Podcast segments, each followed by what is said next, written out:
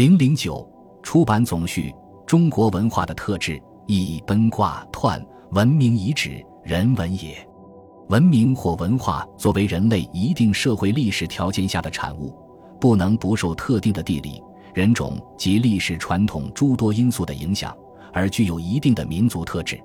中国文化的特质，至少可以指出以下几点：中国文化源于中华民族独立的创造，具有独创性。二十世纪初。一些西方学者无视中国文化自身的传统，曾认定中国文化最早是由西方传来的。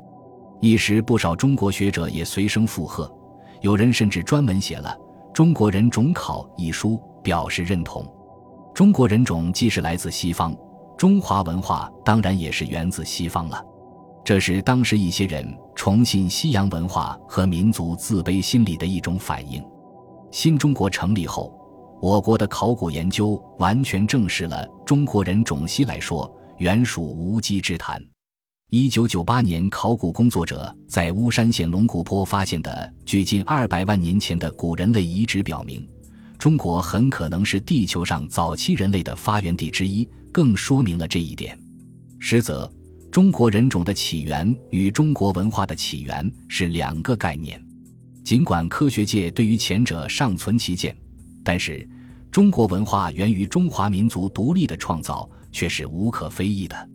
研究表明，中国史前文化谱系的分布及其趋同发展和最终导入古代文明的过程层次分明、脉络清晰。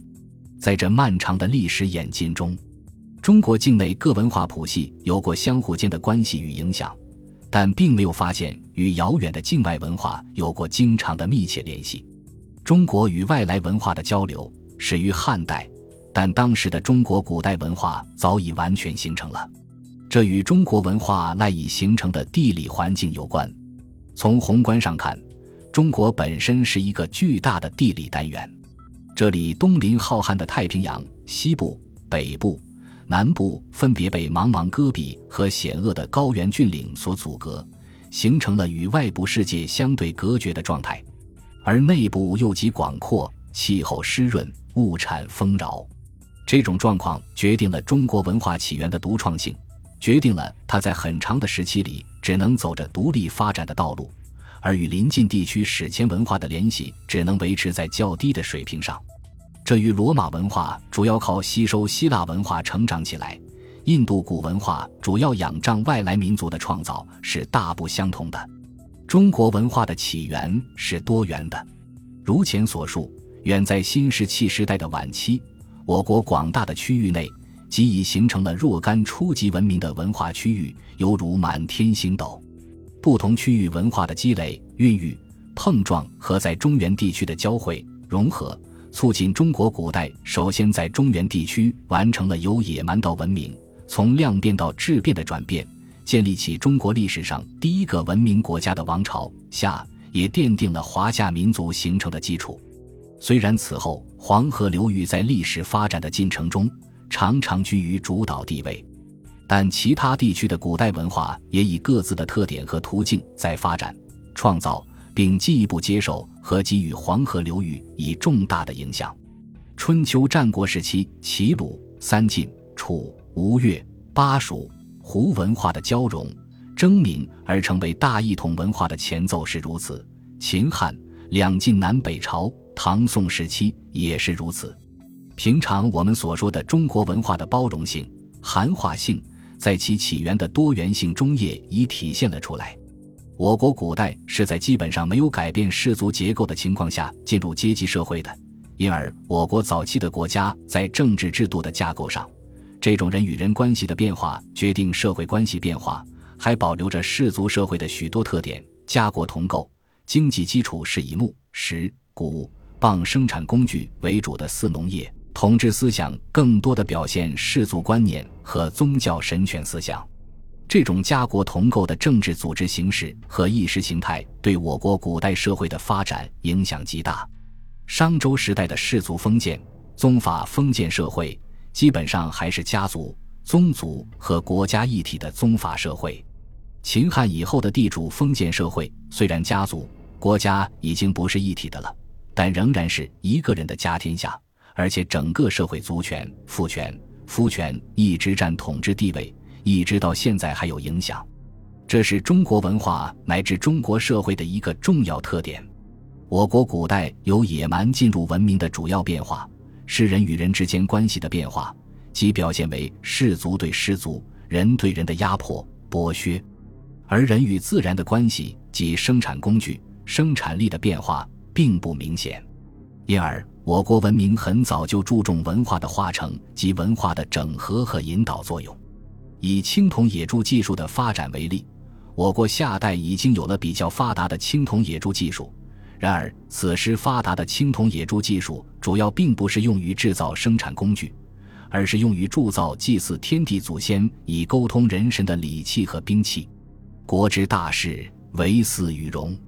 这说明青铜器在中国的发展从一开始就是政治性的、宗教性的。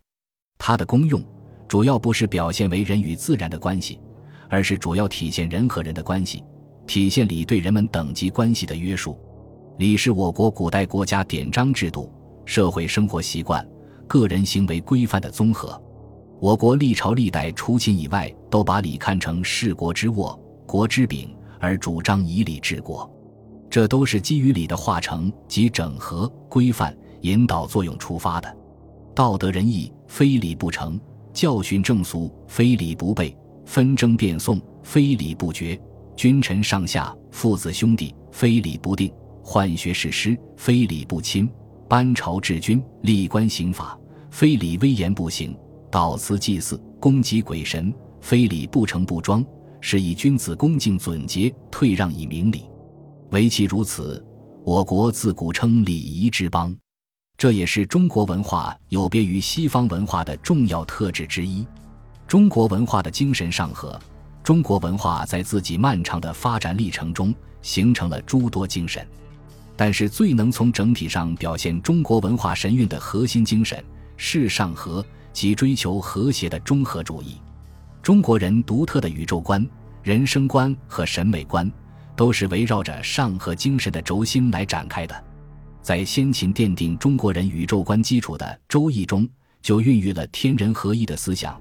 即认为人类社会和自然界所组成的宇宙是一个生生不已、有机联系的和谐的生命统一体，事物内部互相对立的双方必须贯通、连接、和合、平衡，才能顺利发展。所谓阴阳合德、刚柔相济，强调的都是对立面的和谐统一。一旦阴阳失调、刚柔不协、统一破坏，祸乱就要发生。这种对立面的和谐不是在静态中实现的，而是表现为不断的运动、变化和更新的过程。所谓“日月相推而名生焉，寒暑相推而岁成焉”，均表明和谐就是矛盾双方互相转换的结果。此种思想体系是合为宇宙的本然和内在的精神，对中国文化的发展产生了极其深远的影响，特别是形成了中国人重视整体、讲求调和。崇尚中庸的思维方式，宇宙观决定人生观。既然宇宙是一个和谐的生命统一体，实现个体生命与宇宙生命的融合，以体验宇宙间最高的真善美，也就自然成为古往今来中国人所追求的人生最高境界。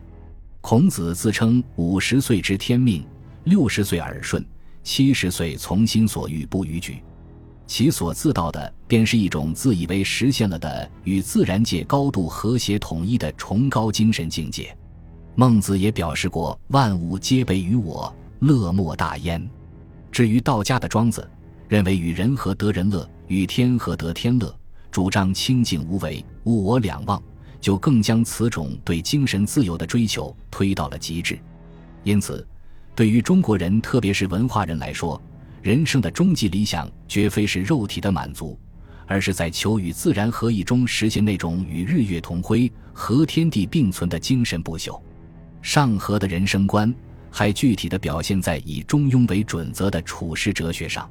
中庸的本意是要求人们在处理问题的过程中，注意避免过和不及两个偏向，以便保持各种矛盾和关系的和谐统一。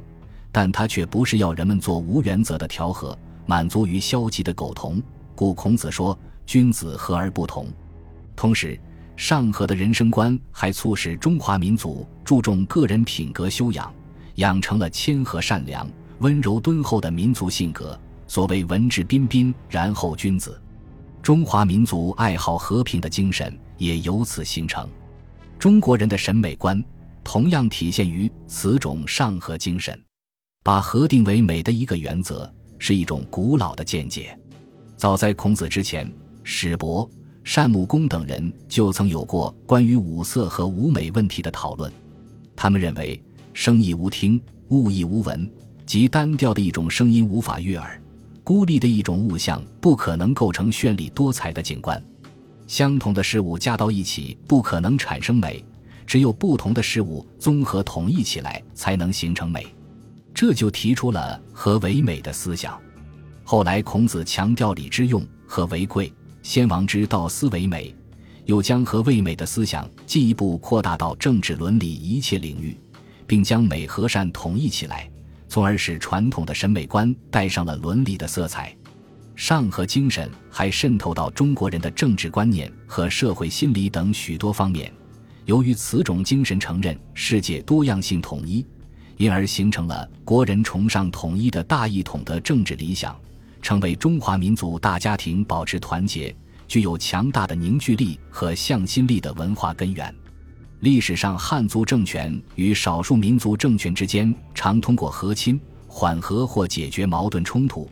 近代孙中山革命党人府推翻清廷，即提出五族共和的主张，以取代原有激烈的排满宣传，都反映了这一点。同样，中国人注重人和的力量，诸如和气生财。和睦兴家等等众多的训条，无疑又都彰显了上合的社会普遍心理。本集播放完毕，感谢您的收听，喜欢请订阅加关注，主页有更多精彩内容。